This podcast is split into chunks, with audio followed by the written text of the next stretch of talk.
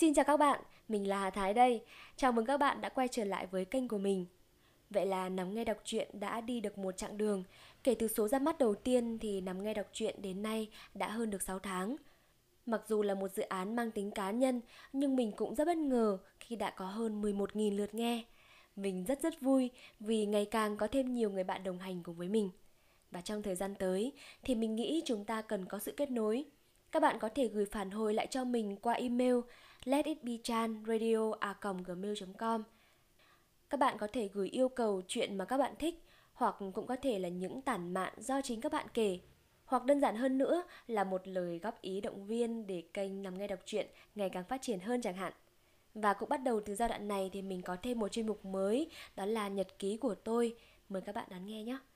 Cuối cùng thì mình cảm ơn vì các bạn đã nằm nghe đọc truyện mỗi đêm và mình xin hứa sẽ chăm chỉ ra nhiều số hơn nữa. Còn ngày hôm nay sẽ là đôi dòng tâm sự của mình đến với người bạn thân nhất, một người rất quan trọng đối với mình. Viết cho mày, công chúa tóc mây.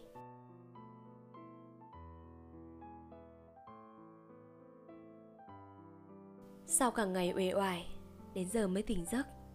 Muốn nói với con bạn thân đôi lời.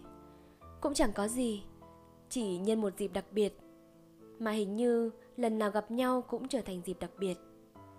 Tôi gọi nó là công chúa tóc mây, còn nó lưu tên tôi là công chúa mắt nâu. Vì những ngày cùng nhau đi làm, chúng tôi chót thả trí tưởng tượng bay hơi xa. Mà đến bây giờ, thay đổi thói quen lại là một điều phiền phức. Chúng tôi nói với nhau rằng, càng ngày người ta càng ưa sự đơn giản. Ví dụ như trước đây, nó thích lộng lẫy với áo dài kim sa hột lựu, thì hôm qua cả hai đều dễ dàng thống nhất rằng chỉ nên mặc áo dài trắng.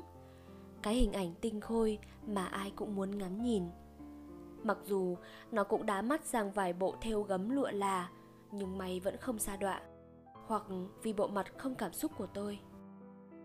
Phần vì không hiểu sao, chúng tôi vẫn thấy tiếc khi không thấy nhau trong những ký ức học hành. Mặc dù chúng tôi học cùng trường đại học, nhưng tôi gặp nó từ khi ra trường đại học hay nói một cách văn vẻ là khi bước chân vào trường đời, chúng tôi mới gặp nhau. Tôi vốn là người có nhiều bạn bạn thân cũng nhiều. Tôi không phải là đứa có sở thích giấu giếm cảm xúc, nên thường ai đã chơi, tôi chơi mãi được. Nhưng cứ vui mãi thì ai gọi là bạn thân? Tôi với nó khóc nhiều. Một đứa vốn nhìn cuộc sống màu hồng và phát triển chậm như tôi không ít lần nhận được ánh mắt nghi ngại của nó. Thế này thì bao giờ mày mới lớn? Từ cái ngày còn rong ruổi cùng nhau trên những chuyến đi ấy, ai mà biết được, cái đứa đó, nó lại ở cùng mình trong những lúc sóng gió đến vậy. Lúc nào chúng tôi cũng cười, đó như là một đặc ân cho hai đứa, khi cứ nhìn thấy nhau là chỉ muốn hát, muốn ghi lại những hình ảnh vui vẻ nhất mà chúng tôi nhiều khi cũng nỗ lực có còn những lúc buồn, chúng tôi lặng lẽ ngồi bên nhau. Tôi cá là những lần buồn nhất của nó, tôi cũng vài lần chứng kiến.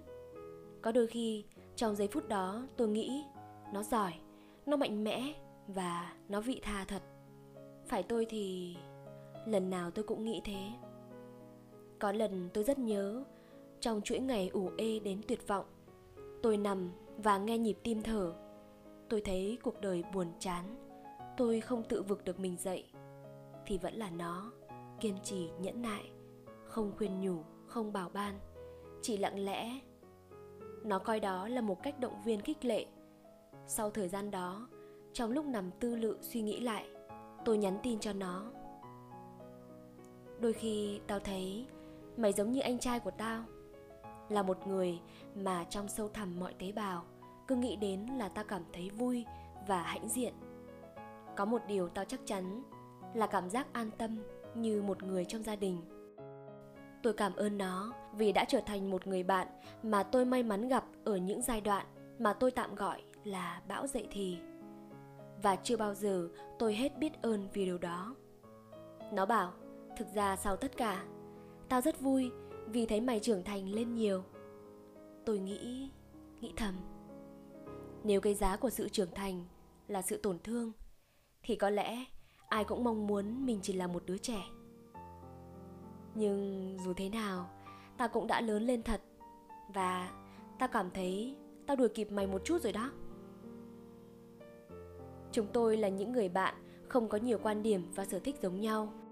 Chẳng hạn như nó béo, tôi gầy, nó điệu Còn tôi chẳng biết phấn son là gì. Nó nhường nhịn, còn tôi thì không. Nhưng chúng tôi biết cách dĩ hòa vi quý những điều đó. Chúng tôi đã từng bắt xe từ Cần Thơ xuống Đồng Tháp Chỉ để ngủ. Có thể vứt mọi kế hoạch đã định sẵn chỉ vì lười. Hay đối với chúng tôi, mọi chiếc xe chạy bằng bốn bánh đều là ô tô. Kiểu như xe sang thì cũng chỉ là một dạng taxi cao cấp ấy mà. Có rất nhiều người, rất rất nhiều người luôn tò mò về tình bạn của chúng tôi. Bao năm qua, lúc nào chúng tôi cũng cười mọi người sẽ luôn nhớ đến những bức ảnh giống nhau như in, những mv những bài hát. Thế nhưng, chúng tôi lại nhớ về tình bạn của mình, những lúc dúi tay nhau mấy chục nghìn đi xe ôm, hay lúc bẻ cho nhau từng miếng bánh mì, lúc nhìn thấy nhau xanh lét. Nó hay dúi hết thứ này thứ khác cho tôi vì tôi vốn vụng về và không giỏi chăm bản thân. Còn tôi chỉ nhớ mình đã không biết bao nhiêu lần trố con mắt khi nghe những dự định của nó. Tình bạn của chúng tôi thiếu sót nhiều, nhưng có điều chúng tôi khá tự hào. Chúng tôi luôn tôn trọng nhau và chưa một lần cãi vã.